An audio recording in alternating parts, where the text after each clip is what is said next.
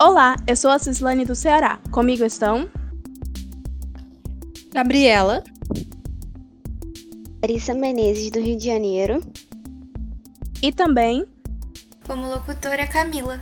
E esse é mais um episódio do Ouvi Dizer, o podcast do Tamo Junto Unicef, o programa de voluntariado digital do Unicef no Brasil. No dia 8 de março foi comemorado o Dia Internacional da Mulher, um dia que, mesmo sendo de muita comemoração, representa a luta diária das mulheres pelos seus direitos e sua liberdade. Com isso, o podcast do Tamo Junto Unicef decidiu fazer um episódio sobre a trajetória e evolução dos direitos das mulheres e suas desinformações. O Dia Internacional da Mulher teve origem no início do século XX, quando ocorreu uma greve de mulheres em Nova York para reivindicar melhores condições de trabalho, como também, em 8 de março de 1917, mulheres russas marcharam pelas ruas exigindo pão e retorno dos soldados, culminando na queda de Czar Nicolau II e na concessão às mulheres do direito de voto.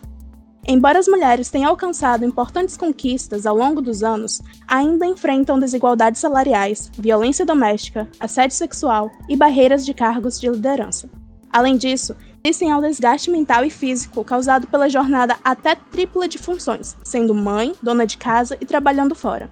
Hoje vamos discutir sobre a trajetória e ascensão dos direitos das mulheres no Brasil e suas desinformações, com a nossa convidada Patrícia Ramos, que é pedagoga, especialista em direitos humanos, ativista e defensora dos direitos da cidadania no Instituto da Mar Maria da Penha. Seja bem-vinda, Patrícia.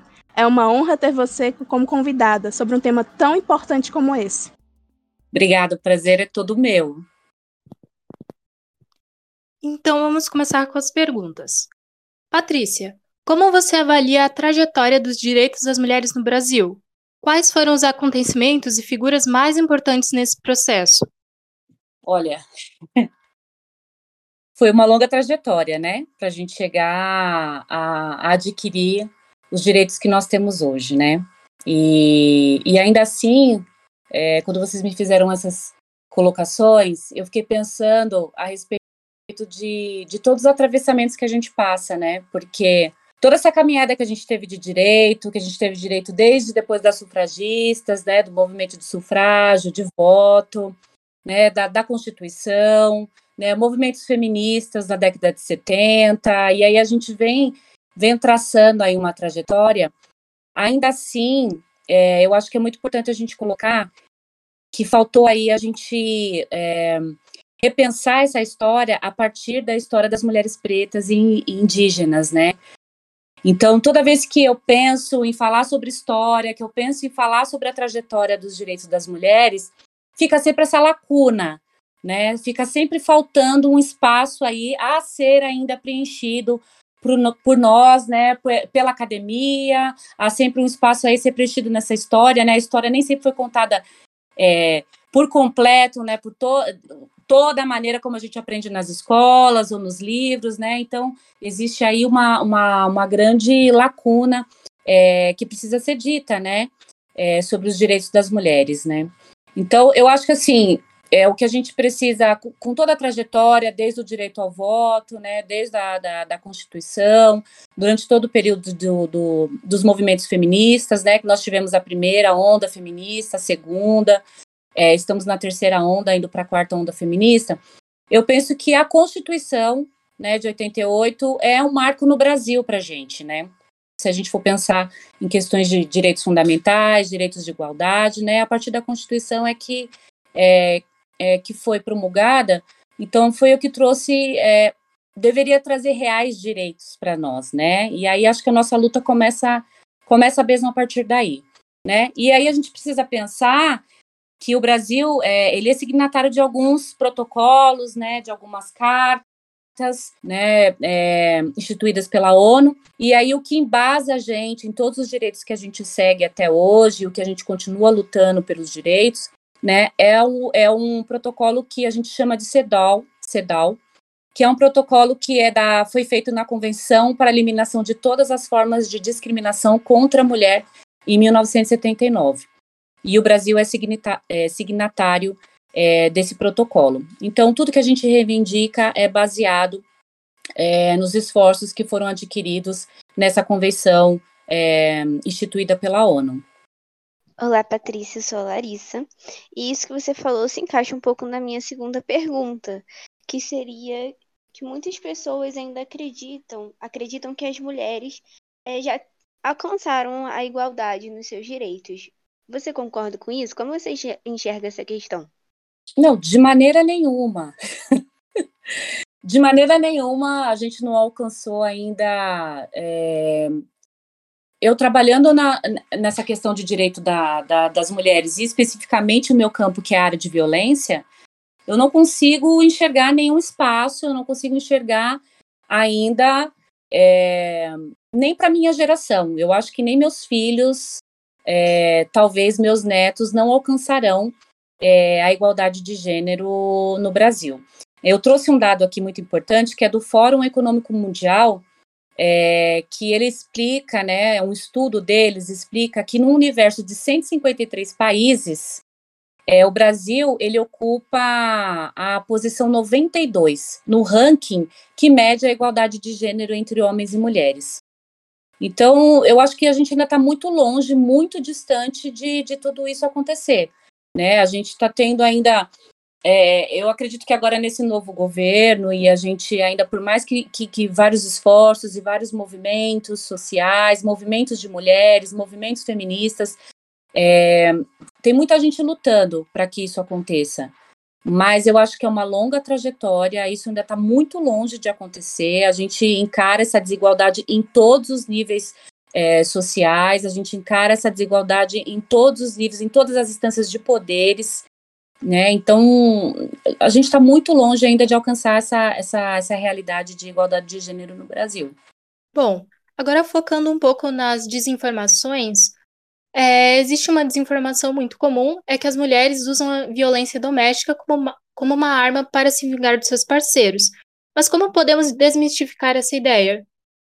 Eu acho que a melhor maneira da gente desmistificar é vendo os números, né? Eu acho que a informação ela tá aí, eu acho que a internet ela, ela, ela traz esse benefício para todo mundo, né? A gente consegue é, alcançar todas as pesquisas que são feitas, né? A gente tem pesquisas importantíssimas desenvolvidas aqui no, no Brasil, né? Como o Fórum é, de Segurança Pública, a gente tem é, a agência, o Instituto Patrícia Galvão, a gente tem é, o próprio Instituto Maria da Penha fazendo essa, essas pesquisas, trouxe é, algumas pesquisas, a mais atualizada saiu agora no mês de março, né? Segundo o Fórum Brasileiro de Segurança, é, o Brasil é o quinto país que mais mata mulheres. Então, a, a, a desinformação a respeito dessa, dessa violência e dessa ideia é, é de como a gente pode é, parar para pensar é vendo os números, né? É vendo a quantidade de, de, de mulheres assassinadas. 2022 foi o ano que mais é, mulheres foram mortas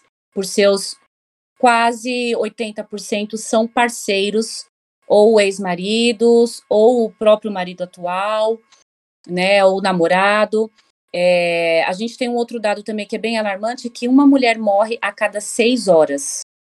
Uma mulher morre a cada seis horas. Outro dado que eu trouxe também é que 50 mil mulheres, o ano passado, sofreram todo tipo de violência por dia. Por dia. Isso equivale a um estádio de futebol cheio todos os dias.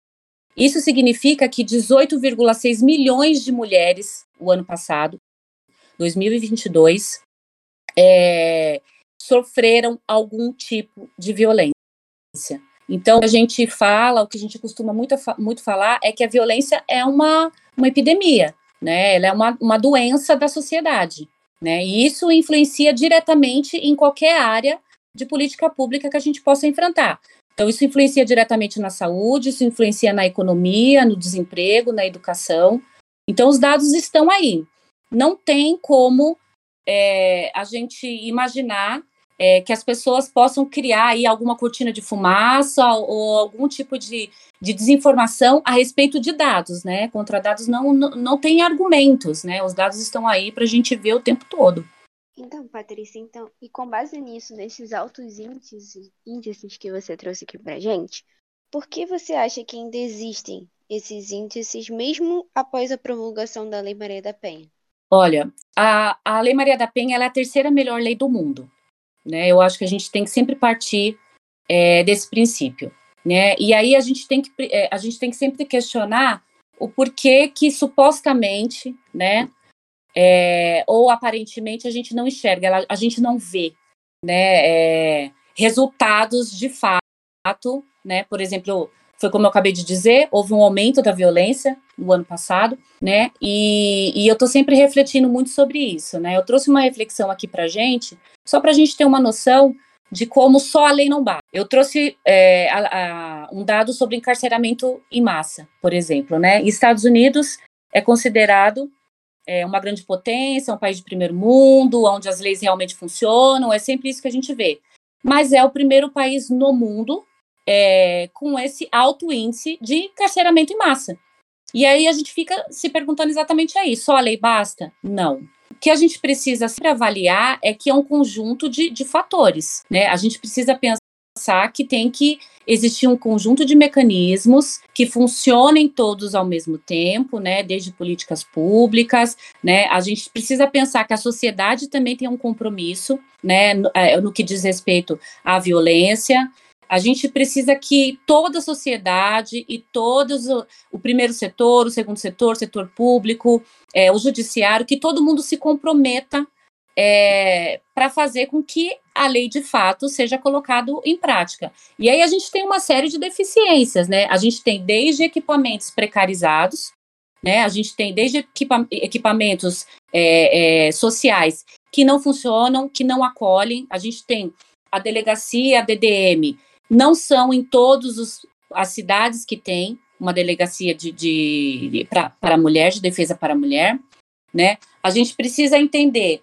que políticas públicas de prevenção precisam efetivamente serem feitas, e aí eu abro um, um espaço para dizer que o maior investimento, no meu ponto de vista, que trabalho com isso, teria que ser na educação, então isso teria que ser desde pequeno, teria que ser nas escolas, teria que ser é, durante todo o período de, de, ensino fundamental, ou poderia começar durante até a educação infantil, né? É, e a gente são vários fatores, né?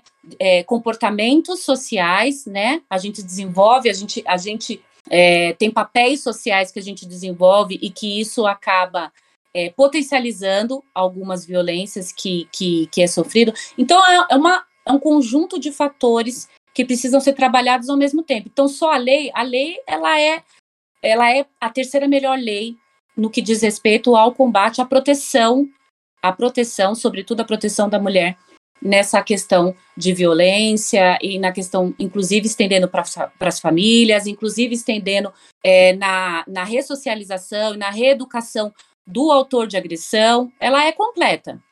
Entretanto, todos os equipamentos e toda a sociedade e é, precisa funcionar como se fosse uma engrenagem para que de fato a gente consiga aí é, ver algo de fato é, acontecendo, né? Os números reduzindo, né? A violência diminuindo.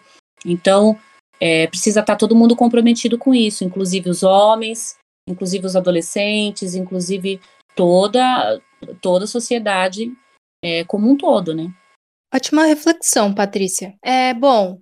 Pelo que você vê no Instituto Maria da Penha, como você é defensora dos direitos à cidadania, qual você acha que é o nível de acesso da mulher aos seus direitos e quais são os obstáculos que ainda precisam ser superados para garantir o pleno respeito à sua dignidade? Olha, vai dizer sempre que assim, é, tudo que, que, que é possível tornar o mais fácil o acesso o acesso aos equipamentos, quando eu digo acesso aos equipamentos, por exemplo, para que essa mulher possa denunciar, a gente sempre acredita, é, acredita não, mas faz parte de duas portas é, essenciais, que a gente chama de porta aberta, de porta de entrada, que seria o hospital, seriam os hospitais, que é a área da saúde, e seria a delegacia, né?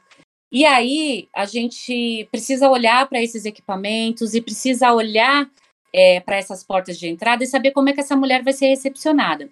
Lembrando que quando a gente fala de violência, todos esses números que eu trouxe para vocês aqui, a gente sempre precisa partir da perspectiva de que todos esses números são subnotificados. Ou seja, provavelmente esses números são 10%, 10% do que realmente acontece de todas as violações, porque a maioria das mulheres a maioria das pessoas não denunciam. E elas não denunciam por vários fatores, né? Por vários fatores, desde de, da descrença, né? Desde acreditar no próprio sistema judiciário, né? A gente ouve muito isso, ah, a lei não funciona, isso não vai dar em nada, né? A gente ouve, inclusive, os autores de agressão falando isso, né? Pode me denunciar, isso não vai dar em nada, tudo é muito lento, tudo é muito moroso, o nosso sistema judiciário é moroso, o nosso sistema judiciário é patriarcal, é um sistema é, é feito aparentemente, né, para nós, para não funcionar, porque ele é extremamente, é, ele é antiquado, né, ele foi construído por homens, né, então ele não tem essa ótica feminina, não tem a ótica feminista, né, a gente, a gente vê muito isso, inclusive, nos cargos de, de, de poder, né, e a gente vê, inclusive, nas juristas, né, a gente está é, sempre pensando que, inclusive, entra muito essa questão, né, das ações afirmativas porque é necessário que tenha mais mulheres e tomando decisões por nós, né, em espaços de poder, tomando decisões por nós, para que tenha esse olhar, né. Então, é, são muitos fatores. Um dos fatores que a gente mais é, é, acredita que faz com, com que essa mulher permaneça nesse ciclo de violência, ou permaneça anos, né, a mulher anos ela leva essa, essa, essa situação de violência, por exemplo, um dos fatores é a dependência econômica. Né? A dependência econômica é um fator que a gente não consegue resolver logo na vida daquela mulher, né? A gente não consegue tirar aquela mulher daquele ciclo de violência ou daquele lar ou daquela, daquela situação em que ela está vivendo. Se para ela, por exemplo, ela é uma ela depende daquela daquela daquele daquele agressor para para viver, né? Quase sempre é assim, é os casos que a gente enxerga, né? Que a gente atende é assim. Então, é, aquela mulher, normalmente, ela foi constituir família primeiro, ao invés de, né, e, e cuidar da sua vida é, é, profissional, ao invés de ir estudar ou, ou, ou, pensar no seu futuro, né? Nós mulheres somos criadas para isso, né? De geração em geração a gente vai é, é fazendo isso né? A gente aprendeu isso com a nossa avó, nossa avó passou para a mãe, a mãe passou para a gente, e a gente foi criada é, para cuidar. Né? A mulher ela foi criada para esse ambiente doméstico, né? para cuidar da casa, e assim vai. Então, é, quando a gente pensa, por exemplo, num fator que a, os filhos ficaram doentes, um exemplo, é, entre o marido e a esposa, quem falta no serviço?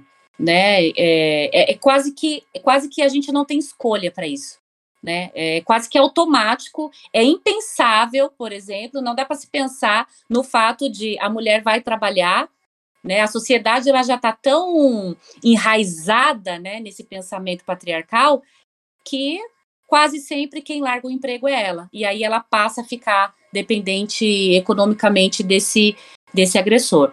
Então, são, são muitos fatores, mas eu acho que o que eu mais observo, é o outro fator que é, que é importantíssimo é a dependência é, emocional, né? E aí a gente vai bater de novo na tecla dos serviços precarizados, você não tem uma terapia para essa mulher, você não tem um acompanhamento psicológico, você não tem é, uma assistência integrada para acolher essa mulher de, na íntegra, né, da maneira como ela precisa, para que ela também consiga se libertar dessa dependência emocional. E são vários fatores, assim, eu poderia ficar dias falando é, é, de, de, todos os obstáculos que ela precisa é, passar para além da sua vida privada, né, particular, ela ainda precisa passar todos os obstáculos, né, é, sociais, financeiros, econômicos, né, e, e é isso. Eu acho que são muitas dificuldades é, realmente que, que, que a maioria das mulheres passam. São vários motivos. É por isso que a gente nunca, nunca julga, nunca condena, cada uma dentro da sua trajetória, cada uma dentro da sua história. Né? A gente para todas para ouvir de forma diferente. A gente ouve todo mundo com cuidado, né? com uma escuta qualificada, porque cada uma tem a sua própria história, cada um né? tem a sua constituição de família. Então a gente precisa é, ter cuidado, né? ter zelo com, com a vida de cada uma, né? Então, Patrícia, um pouco sobre isso, sobre esses fatores né, que você citou, mais sobre a questão da violência doméstica, mas em relação aos direitos das mulheres, é, quais fatores que você acha que são barreiras para conseguir plenamente esses direitos e como a desinformação, as fake news, elas podem atrapalhar para conseguir esses direitos plenos?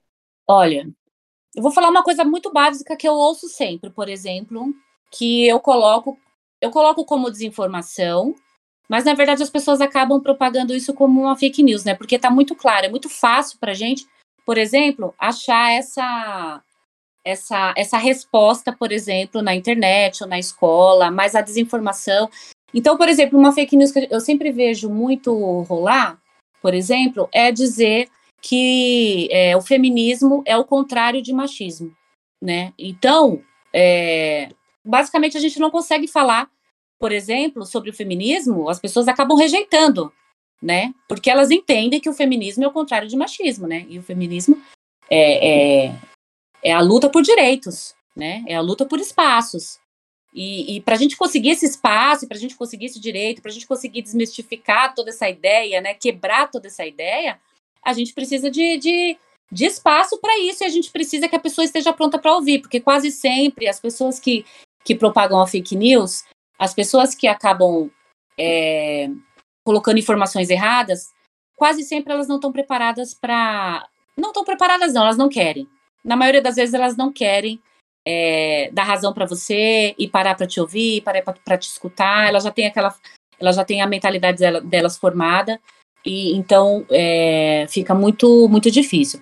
Mas eu sempre penso que para a gente atingir a igualdade de gênero, e isso é uma coisa que é uma construção social, é, as pessoas precisam ceder e as pessoas precisam sair é, da sua zona de conforto e as pessoas precisam abrir mão dos seus privilégios. E eu falo isso, por exemplo, se tratando de homem e mulher. A gente está falando aqui numa questão, por exemplo, basicamente homem e mulher.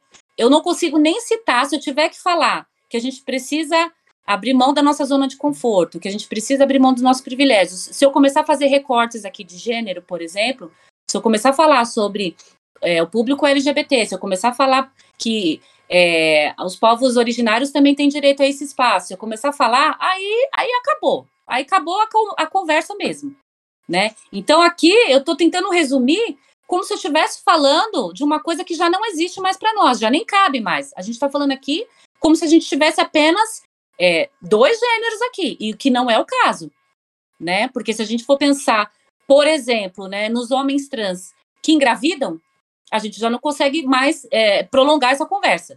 Por exemplo, a gente já não consegue mais, é, é, a gente só consegue ficar dentro dessa caixinha, né? Que inclusive é uma configuração que a gente fala muito, né? Que é o 50-50, né? Então, toda. Ah, precisa de mulheres no espaço de poder. Quanto? 50-50, 50%. A gente precisa de mulheres na política. Quanto? O ideal seria 50-50, meio a meio. Mas e se a gente for começar a, a a, a colocar todas essas configurações, né? É, como é que fica? A gente teria que reformular novamente, né? É, tudo que a gente já vem construindo, e aí as pautas ficam aí para a gente estar tá sempre discutindo e sempre incluindo e sempre criando ações afirmativas para cada pauta e sempre trazendo sempre essa voz, sempre trazendo à tona, porque é isso que precisa ser feito. A gente, o pessoal chama que a gente fala que a gente é chato, que a gente bate sempre na mesma tecla, tudo, mas é isso que vai trazendo a informação.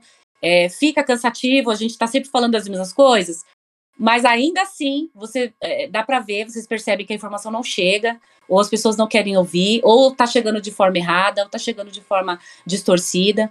Então, é, eu fico sempre me perguntando: um homem, eu sou uma mulher preta da periferia, um homem branco, ele está disposto a, a, a, a, abrir mão do seu privilégio, ele está disposto a abrir mão da sua zona de conforto e ceder um espaço para mim, para que eu possa também crescer naquele ambiente onde é, é extremamente disputado, naquele ambiente onde a gente vai dividir, a gente vai disputar o salário 50-50 ali, cada um vai fazer. Eu vou ter esse espaço?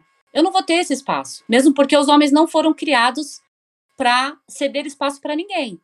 E aqui eu não estou falando mal dos homens, tá, gente? Eu estou só falando que é uma questão de estrutura mesmo, de papéis sociais.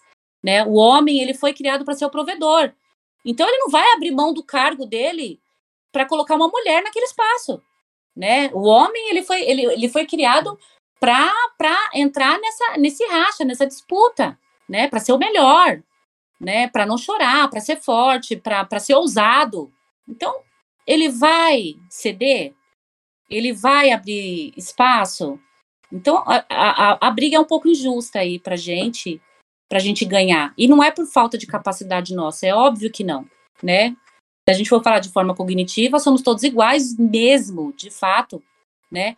Biologicamente, não, mas a, a, a nossa cognição é totalmente igual. E aí, como é que a gente faz? Como é que a gente cria esses espaços? É onde a gente é, é, pensa sempre nessa questão de ações afirmativas, né? Como uma reparação histórica, né? Como uma reparação social, né? Como uma reparação de igualdade, porque realmente fica difícil pensar em alternativas. É, antes de tudo, eu queria dizer que eu tô adorando essa entrevista. É, eu acho que está sendo muito enriquecedora para mim, eu tô achando incrível. Mas agora com a pergunta sobre a educação com as crianças, tanto meninas quanto meninos como, pode, eh, como elas podem exercer uma influência sobre os direitos das mulheres?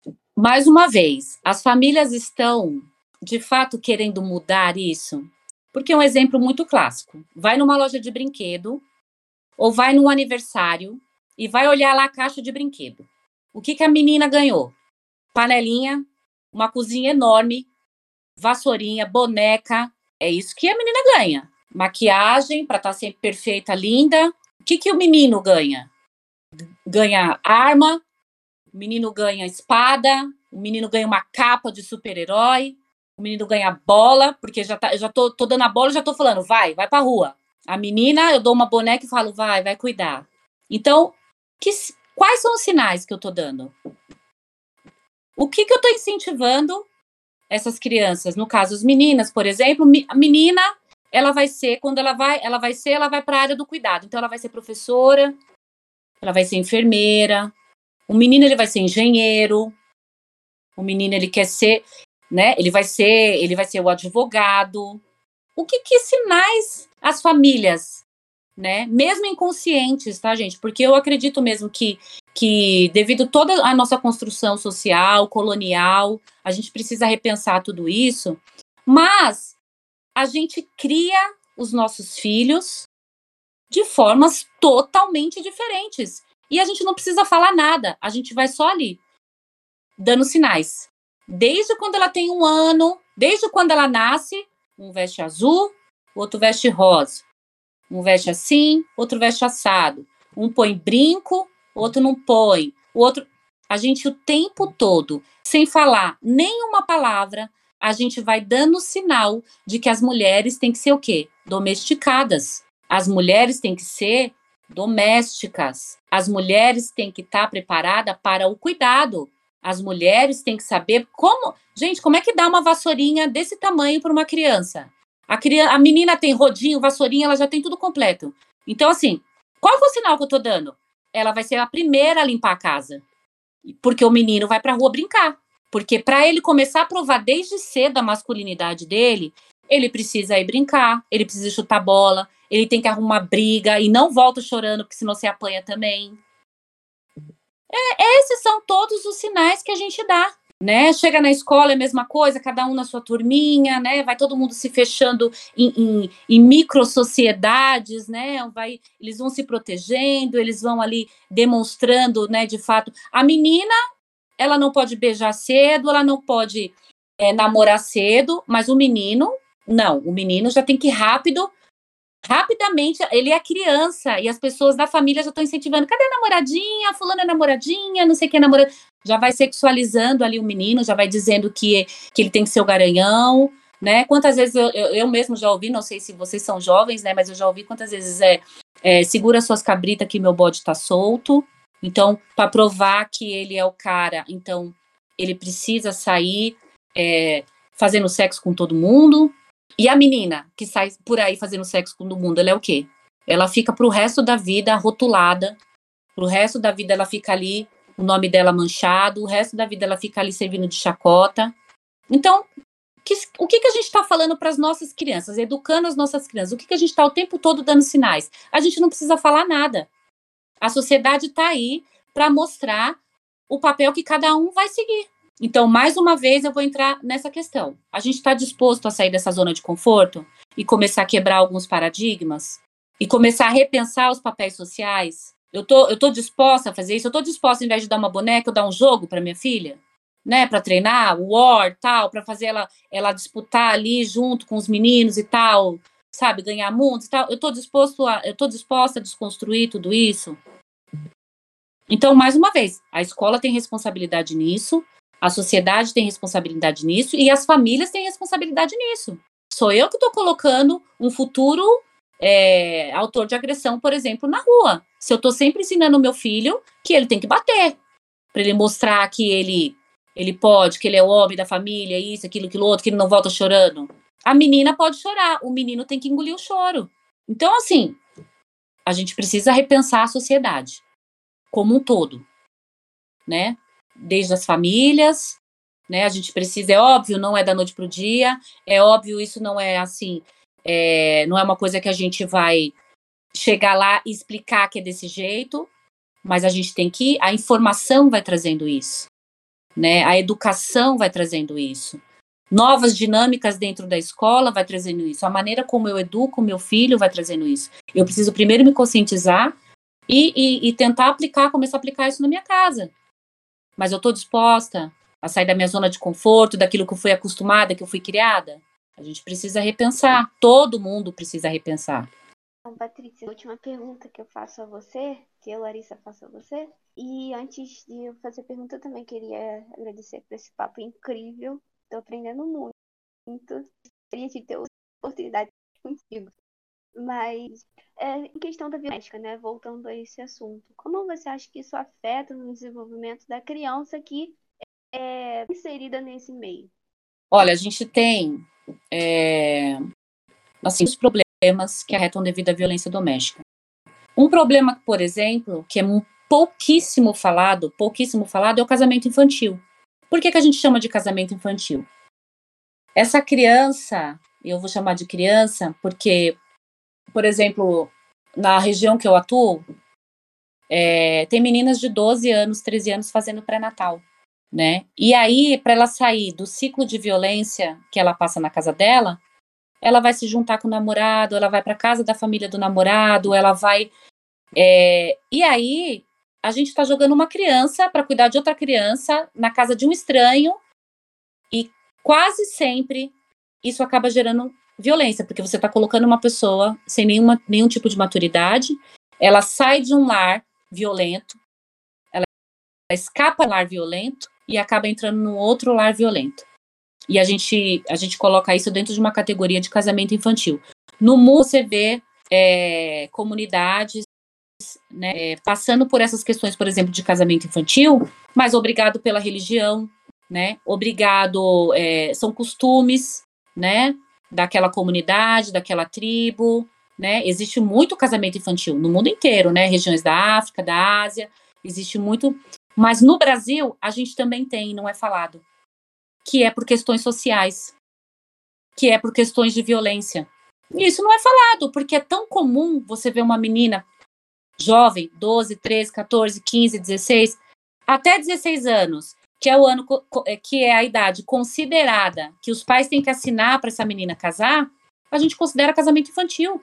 Essa menina saiu da casa dela e ela foi viver com outra família, ela vai passar por violência. Tem uma pesquisa da Organização Mundial da Saúde que fala que três a cada quatro meninas até os 20 anos de idade vai sofrer uma violência. Isso é um absurdo. E aí você vai, vai olhar para a vida dessa menina e você vai ver que ela veio de um histórico de violência do lar dela e ela passou a sofrer violência. E isso para gente é tão parece que é tão normalizado, né? Parece que é tão é, estruturado, né? Já faz parte da nossa cultura, né? Que é que, que a, a gente vê muito isso, né? Brigas, brigas na rua, a gente vê casos de, de, de violência, assim, com meninas jovens, né, numa situação assim.